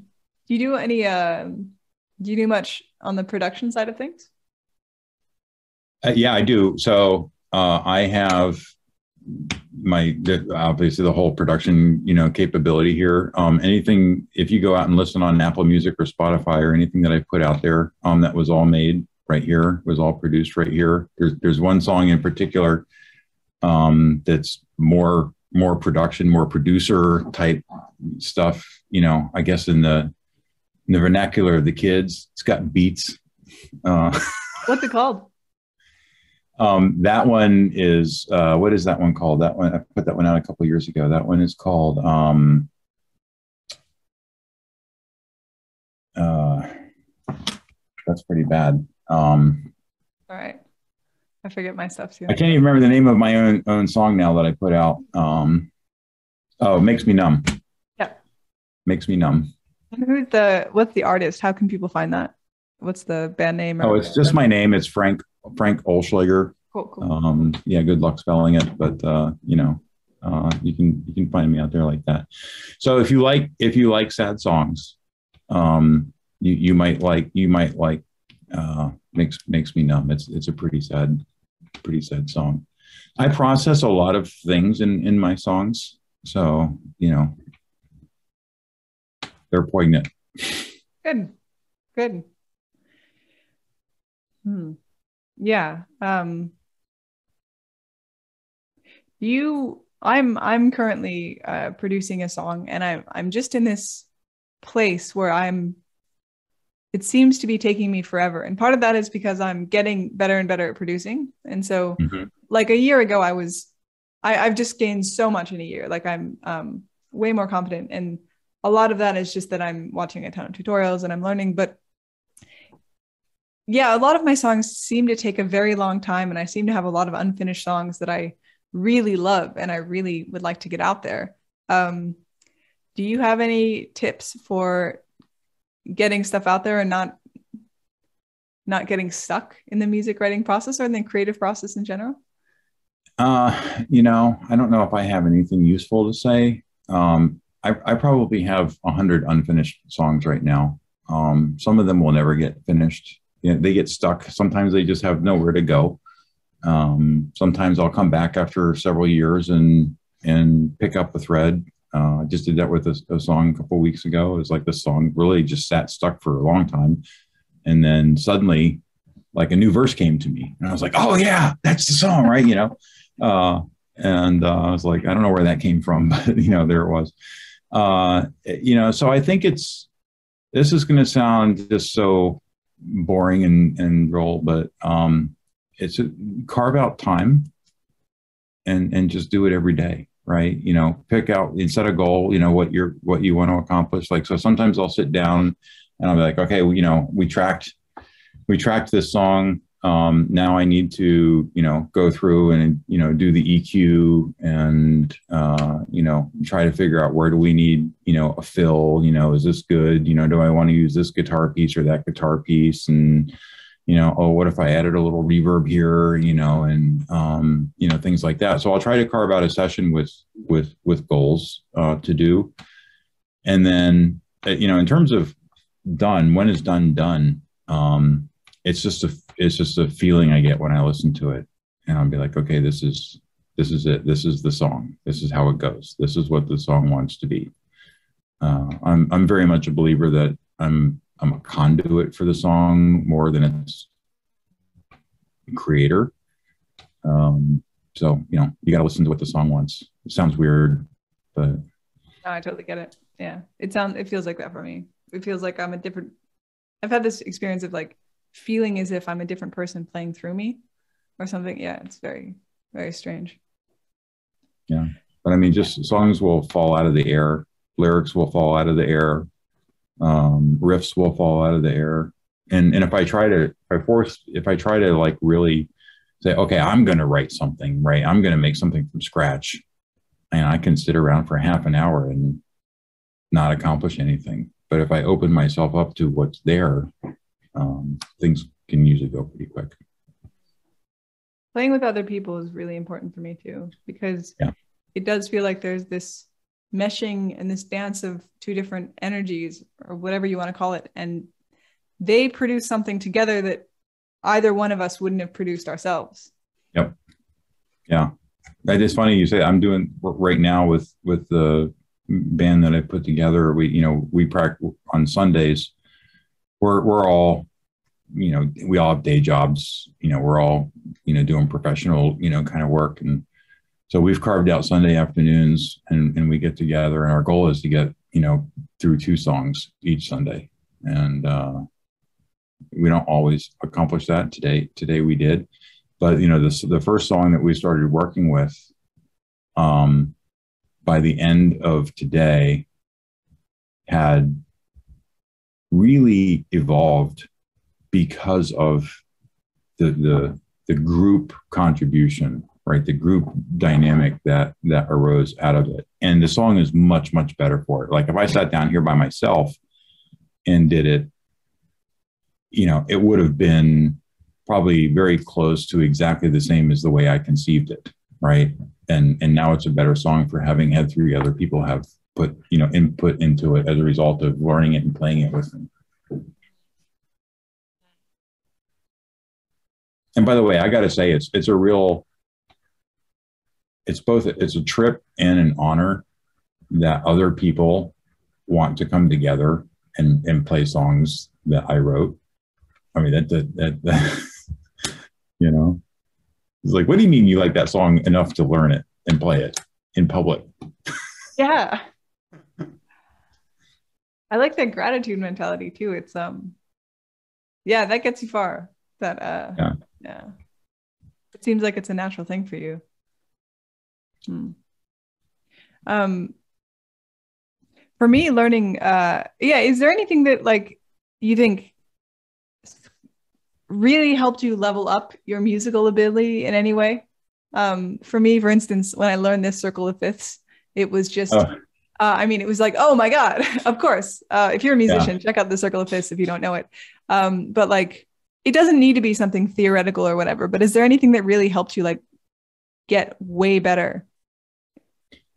Playing solo in public. Take your guitar and a microphone and go play in front of a bunch of people in a bar. That will make you instantly better every time you do it. All right. I don't do that enough. I've only done that a handful of times. I think that's probably the best advice I could have heard. Hmm. Yeah. So, so are you going to do like a little musical production piece to put at the front of your? uh I, don't I, can you call this a podcast because it's a video, right? What do you? Is it still a podcast? I mean, is it yeah, a video? I think, I think video podcasts are. Yeah, video podcast. So you're going to have like a little musical intro to your video. Your That's video. That's a good podcast? question. So I am currently working on uh yeah so like i've been thinking about how to optimize my podcast how to make it better and um I was just on this track of like, oh, just get it out there, you know, it'll get better. And it is getting better as it goes. But uh, the biggest piece of low hanging fruit right now is that I don't have an intro with a song. And so, but I'm set on writing my own song. And uh, I could, I could, can since you've said that, I could like wait on this one a little bit longer, and then uh, you could be the first one that has a, a, an intro. Um, yeah, I could probably write one fairly quickly if I gave myself the time and just kind of the constraints to do it. Yeah, and then I have a friend. You need, you need 20 seconds, maybe only 15 seconds. Yeah. I'm no thinking like five seconds really. I don't think it needs to be super long. Or maybe 10, because in the the skip function on YouTube it like goes 10 seconds immediately and people sometimes yeah. don't want to listen to the, the so it might be a 10, 10 second yeah. thing. Um yeah, yeah, you're right. And it's like I could do guitar, I could make it electronic. I'm trying to figure out what my style like the biggest thing on my mind is what style of music reflects my podcast, reflects me. It's a very personal mm-hmm. decision. Yeah. I have a, I have a friend who's going to make, who I want to make some art for me. So I'll see how that goes too. What so what do you use? What do you use for your DAW? FL Studio. FL Studio. Okay. Yeah. It's the only one I've tried. Um, and I, I loved it. The visuals are great. And uh, it's, it's actually the, you buy it and you get free upgrades for life on whatever package you're part of. So like, okay. yeah. So I, I just thought that was a great move by the company. That's why I made the decision. How about you? Yeah. Cool. I use uh, Logic Pro from uh, Apple because I'm on the Mac platform. Oh yeah. yeah. Yeah. Yeah. I think um I've heard that they have little idiosyncrasies, but pretty much you can do whatever you want on um, any of them. So this this comment will get me an instant flame fest from all producers that ever watch this video, but a DAW is basically a tape recorder on your computer. yeah. Well, it's got a lot of other things in it, but yeah, yeah. Yeah. Mm, a very expensive tape recorder. A very, yeah. a muddy pit of a tape recorder. You just right. buying yeah, things. Yeah. yeah. Yeah. It's uh it's the inspiration that matters the um in the work ethic. Yeah. yeah. Watching watching tutorials, watching videos has like helped me a lot. Treating it like a job. Oh, getting back to goal setting, I I'm naturally a very scattered person. Um, and so I, I have so many ideas and like so many things that I'm working on. But uh getting to like the goal settings, it actually writing down all the goals I want and writing down 15 goals. It's like, oh, this isn't like I can have faith and I can be positive, but like Oh, and and actually having a calendar and like planning out my whole day. It's like, oh, I, I actually don't have time for 15 different goals here. like I mm. have time for two goals. Uh, you know, in in terms of like um yeah, so my two goals are like a podcast and music production. And that's all I have time for. And I was even doing like solo videos on this channel before and and I was just like that's like it's a, it's scattering my energy too much. I'm not focusing on getting like better and better um guests like like yourself because I'm I'm doing all this other stuff and yeah so um for me just single-minded focus and treating it like a job and listening to the tutorials and all that stuff has been really uh really useful. Yeah treating it like a job is is a critical piece and and that's really for anything um that, that you set out to do. You have to carve out time for it. You have to be accountable for it or or it's not going to happen. What's your time management system like? So you know it it's evolved um, o- over time, but so I get up pretty early in the morning, uh, and so I also uh, so you're going to laugh, but my time management is driven by my goals, and I have both some short-term goals and and some long-term goals. Uh, and you can also think of those as kind of like also point goals and, and, and process goals. So, what was the uh, first one? one? Sorry, goal, what goals and process goals? Uh, point goals and process goals. So, a point goal is, is is something you complete in a in a point in time, right? So, a point goal might be a weight loss goal, right? Say, I you know I want to weigh 200 pounds, and once I weigh 200 pounds, you know that goal is accomplished, right?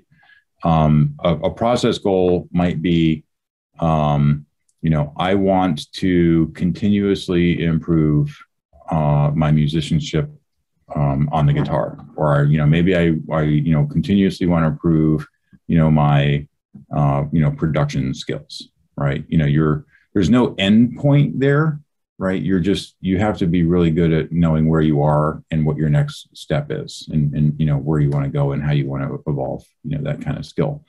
Um, and I think it's important to have a mix of, of both of those kinds of goals. And I do, uh, I have a whole system for the goals. But so this year, um, I wanted to learn Spanish. And so I have, I got the Duolingo app. And so I get up at five in the morning, uh, unfortunately, and I spend, I, and I make an espresso and I spend uh, 20 minutes learning Spanish. Right. Um, and then one one of my other goals is uh, around health and fitness. And and by the way, all, all my goals are driven from my my uh, core values uh, or in alignment with them. I should say they're not necessarily driven with them. Um, and so so being fit and and healthy is, is important to me as as a person. And I did a bad thing during COVID um, I, I ate too much, I drank too much, and I didn't work out enough. right. You know, some people went the other way, but but that's what I did. Um, and and so this year for 2022, I, I set a goal to get back to my fighting weight. Um, but more importantly, for me, uh, is to be fit, and and that's measured in you know things like um, you know blood pressure, resting heart rate, heart rate variability, uh, and things like that. You've got to have a way to measure measure your goals, right? And so I spend an hour every morning, uh, you know, work doing a cardiovascular workout and, and a fitness strength, you know, workout. I'm I'm getting to the age where you know men need to worry about muscle loss, uh, and so you know I've you know started lifting heavier again to make sure that I can keep my strength. yeah. right. Um, you know, it's important. It's important to me. It's not important to everybody, um, but but it's important to me. And you know, I lost sight of that for a while, so I so I had to come back to it.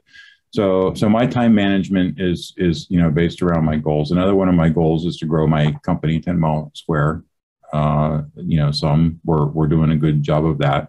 And so I spent I car, a portion of my day is dedicated to networking and you know business development, you know, kind of activities. Portion of my day is is dedicated to following up with you know current clients.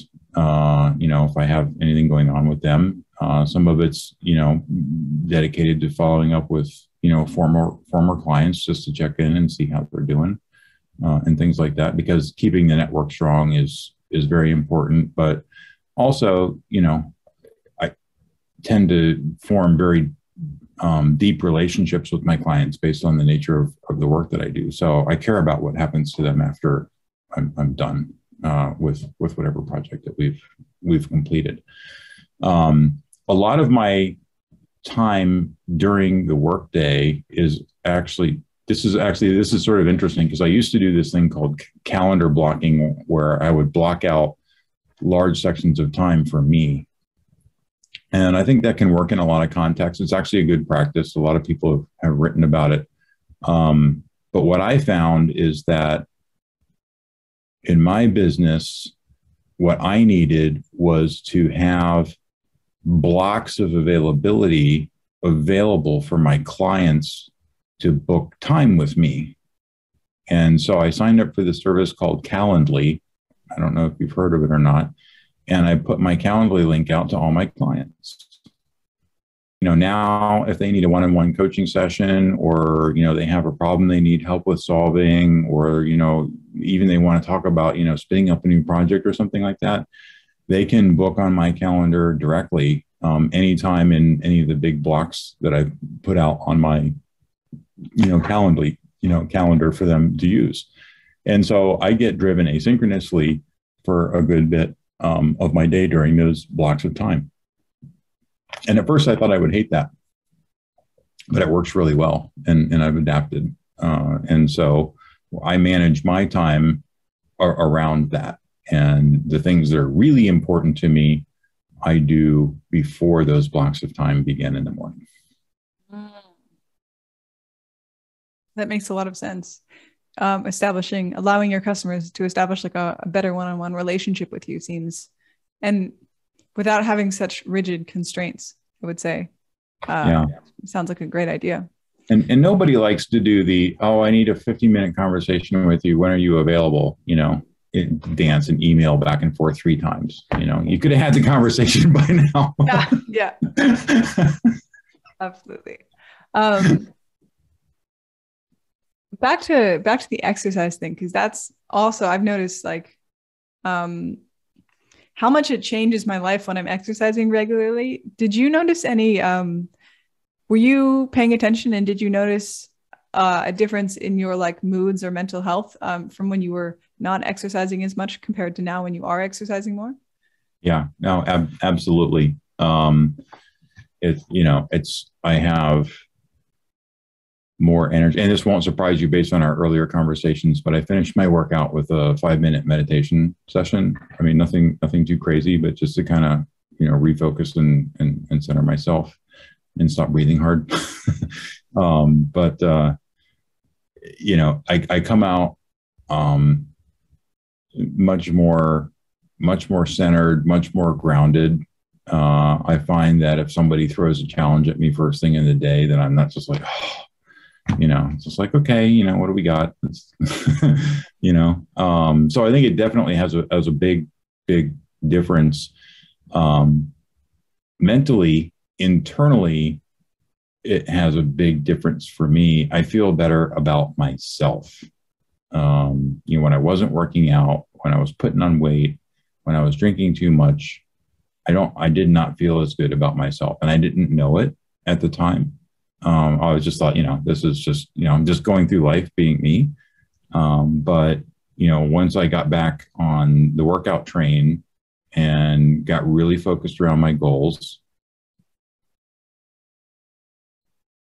I, I realized in hindsight that I, I wasn't feeling that great about myself, and because now I am, and I and I sense that difference. Mm. Right, sort of like even like how you walk down the street, right? I feel like I sit up a little straighter or stand up taller, and you know. I found my my work ethic improves enormously when I work out. I can pay attention a lot longer, and maybe maybe enter into flow more. I'm not sure about that, but I can certainly work for longer periods of time. Yeah. It might be the biggest for me. Um, I'm going to wrap up. Before we do, uh, I want to ask you is there a book that you would recommend to that you wish everyone in the world would read or you think most people should read? So can I can I answer that in two ways? Yes. So I will say everyone in business, anyone who's running a business has responsibility for any person, any other person or a company or anything like that, especially in the technology industry or any kind of growth company, has got to read The Hard Thing About Hard Things by uh, Ben Horowitz. It is probably the single best business leadership book I have ever read. And the reason is because he doesn't talk incessantly about success mode. He talks about all the shit that came along and messed him up and the emotional turmoil that he went through to try to deal with it and the lessons that he learned from that. Right. And it's an amazing, I, I, I learned a lot from, from just reading that that book. And I think I've learned very little from reading almost every other management book. You know, there's probably 4,000 management books in print right now. I just made that number. I have no idea how many there really are. And they all say the same seven things in different ways. Ben Horowitz actually says something new and, and different and, and meaningful and, and useful. So I, I think that's I think that's good. Um, in terms of, of books that I think um, every human should read. You know,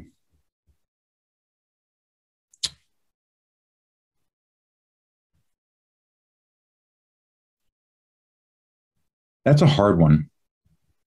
Um,